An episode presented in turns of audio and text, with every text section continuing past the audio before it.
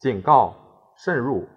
非专业朗读，听后可能出现且不仅限于挺湿等严重不适，另切勿洗耳，以免污染水源，引发小猫小狗中毒等严重生化事件。五，大约3000年以前，爱琴海的许多岛屿和海岸上出现一个很优秀、很聪明的种族，有着一种新的人生观，他们既不像印度人、埃及人单溺于伟大的宗教观念，也不像亚述人、波斯人致力于庞大的社会组织，也不像腓尼基人、迦太基人经营大规模的工商业。这个种族不采取神权统治和等级制度，不采取君主政体和官吏制度，不设立经商与贸易的大机构，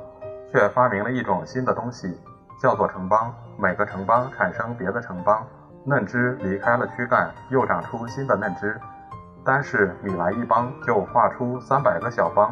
把全部黑海海岸做了殖民地。别的城邦也一样，从塞利尼到马赛，沿着西班牙、意大利、希腊、小亚细亚、非洲的各个海角和海湾，兴旺的城邦在地中海四周星罗棋布。城邦的人如何生活呢？公民很少亲自劳动，他有下人和被征服的人供养，而且总有奴隶服侍。最穷的公民也有一个管家的奴隶，雅典平均每个公民有4个奴隶。普通的城邦如爱琴、如科林斯，奴隶有40-50万，所以仆役充斥，并且公民也不需要人侍候。像一切细气的南方民族一样，他生活简单，3颗橄榄，1个洋葱，1个沙田鱼头就能度日，全部衣着只有一双凉鞋，上件单袖短褂，一件像牧羊人穿的宽大长袍，住的是狭小的屋子，盖的马虎很不坚固，窃贼可以穿墙而进。屋子的主要用途是睡觉，1张床，2-3个美丽的水壶就是主要家具。公民没有多大生活上的需要，平时都在露天过活。公民空闲的时间如何消磨呢？既没有国王或祭司需要侍奉，他在城邦中完全是自由自在的人。法官与祭司是他挑选的，他本人可能被选去担任宗教的与公共的职务。不论皮革匠、铁匠，都能在法庭上判决最重大的政治案件，在公民大会中决定国家大事。总之，公共事务与战争便是公民的职责，他必须懂政治，会打仗，其余的事在他眼里都无足轻重。他认为一个自由人应当把全部心思放在那2件大事上，他这么做是不错的，因为那时人的生命不像我们这样有保障，社会不像现在稳固。多数城邦东零西碎，分散在地中海沿岸，周围尽是跃跃欲试想来侵犯的蛮族。做公民的不得不武装戒备，好比今日住在新西兰或日本的欧洲人，否则高卢人、利比亚人、萨姆人、威西尼亚人马上会攻进城墙，焚烧神庙，驻扎在废墟上。何况城邦与城邦之间还互相敌视，战争的结果又极其残酷。一个战败的城邦往往夷为平地，任何有钱而体面的人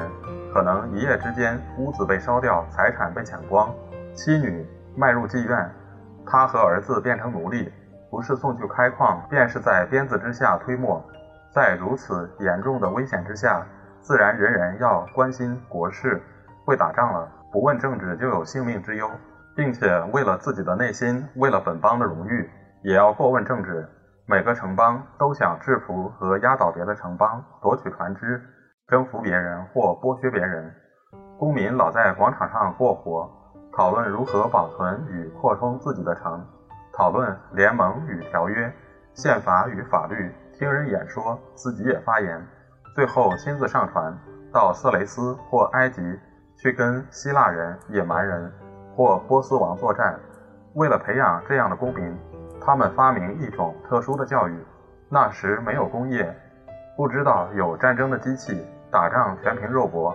要得胜不像现在，这样把士兵训练成正确的机器，而锻炼每个士兵的身体，使他越耐苦越好，越强壮矫健越好，总之要成为体格最好最强壮的斗士。为了做到这一点，8世纪时成为全希腊的榜样与推动力的斯巴达有一个极复杂也极有效的制度。斯巴达城邦是一片没有城墙的田野，像我们在加皮里的驻屯站，里面全是敌人和战败的异族，所以斯巴达完全军事化，力量集中在攻击与防御上面。要有完美的身体，先得制造强壮的种族，他们的办法就像办种马场一般，体格有缺陷的婴儿一律处死。法律规定结婚的年龄，选择对生育最有利的时期与情况，老夫而有少妻的必须带一个青年男子回家，以便生养体格健全的孩子。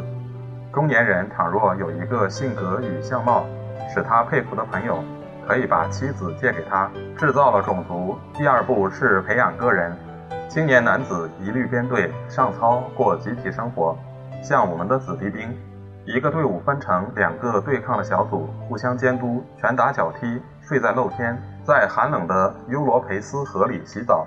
到野外去强掠，只喝清水，吃的很少很坏，睡在芦苇边的床上，忍受恶劣的气候。年轻的女孩子像男孩子一样锻炼，成年人也需受差不多相同的训练。当然，那种普世教育在别的城邦没有如此严格，或者要少一些，但办法虽比较温和，仍是从同样的路走向同样的目标。青年人大半时间都在练身场上角斗、跳跃、拳击、赛跑、掷铁饼，把赤露的肌肉练得又强壮又柔软，目的是要练成一个最结实、最轻灵、最健美的身体。而没有一种教育在这方面做得比希腊教育更成功的了。希腊人这种特有的风气产生了特殊的观念，在他们眼中，理想的人物不是善于思索的头脑或者感觉敏锐的心灵，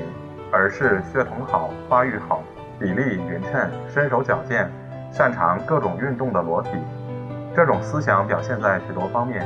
第一，他们周围的利提阿人、加里人，几乎所有邻近的异族都以裸体为羞，只有希腊人毫不介意地脱掉衣服参加角斗与竞走。斯巴达连青年女子运动的时候也差不多是裸体的，可见体育锻炼的习惯把羞耻心消灭了或改变了。第二，他们全民参加的盛大的庆祝，如奥林匹克运动会、碧蹄运动会、奈美运动会，都是展览与炫耀裸体的场合。希腊各处和最远的殖民地都有世家大族的子弟赶来参加，他们事先做着长期的准备，过着特殊的生活，勤修苦练，到了会上，在掌声雷动的全民面前，他们裸体角斗、拳击、掷铁饼、竞走、赛车。这一类竞赛的锦标，我们现在只让敢捷的江湖艺人去角逐，在当时却是最高的荣誉。赛跑优胜者的姓名留下来作为该届奥林匹亚特的名称，还有最大的诗人加以歌咏。古代最著名的抒情诗人平达几乎只颂赞赛车。得胜的运动员回到本乡，受到凯旋式的欢迎。他的体力与矫健成为一帮的荣誉，其中有一个叫做克洛多人米龙，角斗无敌，被选为将军，带领同乡出征。他身披狮皮，手执棍棒，活像神话中的大力士赫次克勒斯，而当时的人也的确拿他与赫次克勒斯相比。另外有人叫做提阿格拉斯，2个儿子同日得奖，抬着他在观众前面游行，群众认为这样大的福气非凡人所能消受，对他嚷道：提阿格拉斯，你可以死了，无论怎么样你总不能变作神啊。提阿格拉斯激动得喘不过气来，果然死在2个儿子的怀抱里。在他眼中，在希腊人眼中，儿子能有全希腊最结实的拳头和最轻快的腿，便是享尽人间之福。事实也罢，传说也罢，这样的见解反正说明当时人称赞完美的肉体多么过分，因为这缘故，他们不怕在神前和庄严的典礼中展览肉体。有一门研究姿态与动作的学问叫做奥盖斯底克，专门教人美妙的姿态，做敬神的舞蹈。萨拉米斯战役以后，悲剧诗人索福克勒斯年方15，以俊美出名，在战利品前面裸体舞蹈，一边唱贝昂颂歌。150年之后，亚历山大东征大流士，经过小亚细亚，在阿卡琉斯墓旁和同伴裸体竞走，表示对古英雄的敬仰。风气所趋，希腊人竟把肉体的完美看作神明的特性。西西里某个城镇有一个美貌出众的青年，不但生前受人喜爱，死后还有人筑坛供奉。在希腊人的圣经、荷马的诗歌中，到处可以看到神明与凡人一样有躯体，有刀枪可入的皮肉，会流出殷红的鲜血，有同我们一样的本能，有愤怒，有肉欲，甚至世间的英雄可以做女神的情人，天上的神明也会与人间的女子生儿育女。在奥林波斯与尘世之间并无不可超越的鸿沟，神明可以下来，我们可以上去，他们胜过我们，只因为他们长生不死，皮肉受了伤痊愈得快，也因为比我们更强壮、更美、更幸福。除此之外，他们和我们一样吃喝争斗，具备所有的欲望与肉体所有的性能。希腊人竭力以美丽的人体为模范，结果竟奉为偶像，在地上颂之为英雄，在天上敬之如神明。这种思想产生塑像艺术，发展的经过很清楚。一方面，公家对得奖一次的运动员都立一座雕像做纪念，对得奖3次的人还要塑他本人的肖像。另一方面，既然神明也有肉身，不过比凡人的更恬静更完美，那么用雕像来表现神明是很自然的事，无需为此而篡改教理。一座云石或青铜的像不是寓意的作品，而是正确的形象。雕像并非拿神明所没有的肌肉、筋骨、笨重的外壳强加在神明身上，它的确表现包裹在神明身上的皮肉，构成神明的活生生的形体。要成为神的真实的肖像，只需把像塑得极尽完美，表现出它所以超越凡人的那种不朽的恬静。可是动手塑造的时节，雕塑家有没有能力呢？他受过什么训练呢？那时的人在浴场上，在练身场上，在敬神的舞蹈中，在公众的竞技中，经常看到裸体和裸体的动作。他们所注意而特别喜爱的是表现力量、健康和活泼的形态和姿势。他们竭力要使肉体长成这一类形态，培养这一类姿势。300-400年之间，雕塑家们就是这样的修正、改善、发展肉体美的观念。所以他们终于能发现，人体的理想模型是不足为奇的。我们今日对于理想人体的观念，就得之于他们。在哥特式艺术告终的时期，比萨的尼古拉与近代最早的一批雕塑家脱离了教会传统，放弃细长丑陋、瘦骨嶙峋的形体的时候，就以留存下来的或新出土的希腊浮雕为模范。到了现代，倘若把平民与思想家的发育不全受到损坏的身体搁过一边，想对完美的体格重新看到一些样本的话，还得在古代雕塑上，从表现体育生活、表现悠闲高尚的生活的作品中去探求。希腊雕像的形式不仅完美，而且能充分表达艺术家的思想，这一点尤其难得。希腊人认为肉体自有肉体的庄严，不像现代人只想把肉体隶属于头脑，呼吸有力的胸脯，虎背熊腰的躯干，帮助身体飞纵的结实的腿弯，他们都感到兴趣。他们不像我们特别注意沉思默想的宽广的脑门，心情不快的紧扎的眉毛，含讥带讽的嘴唇的皱痕。完美的塑像艺术的条件，他们完全能适应。眼睛没有眼珠，脸上没有表情，人物多半很安静，或者只有一些细小的无关重要的动作。色调通常只有一种，不是青铜的就是云石的，把绚烂夺目的美留给绘画，把激动人心的效果留给文学。一方面受着性质与领域狭窄的限制，一方面这些限制也增加雕塑的庄严，不表现面部的变化、骚动的情绪、特别与反常的现象，以便显出抽象与纯粹的形体，使端庄和平的塑像在殿堂上放出静穆的光辉，不愧为人类心目中的英雄与神明。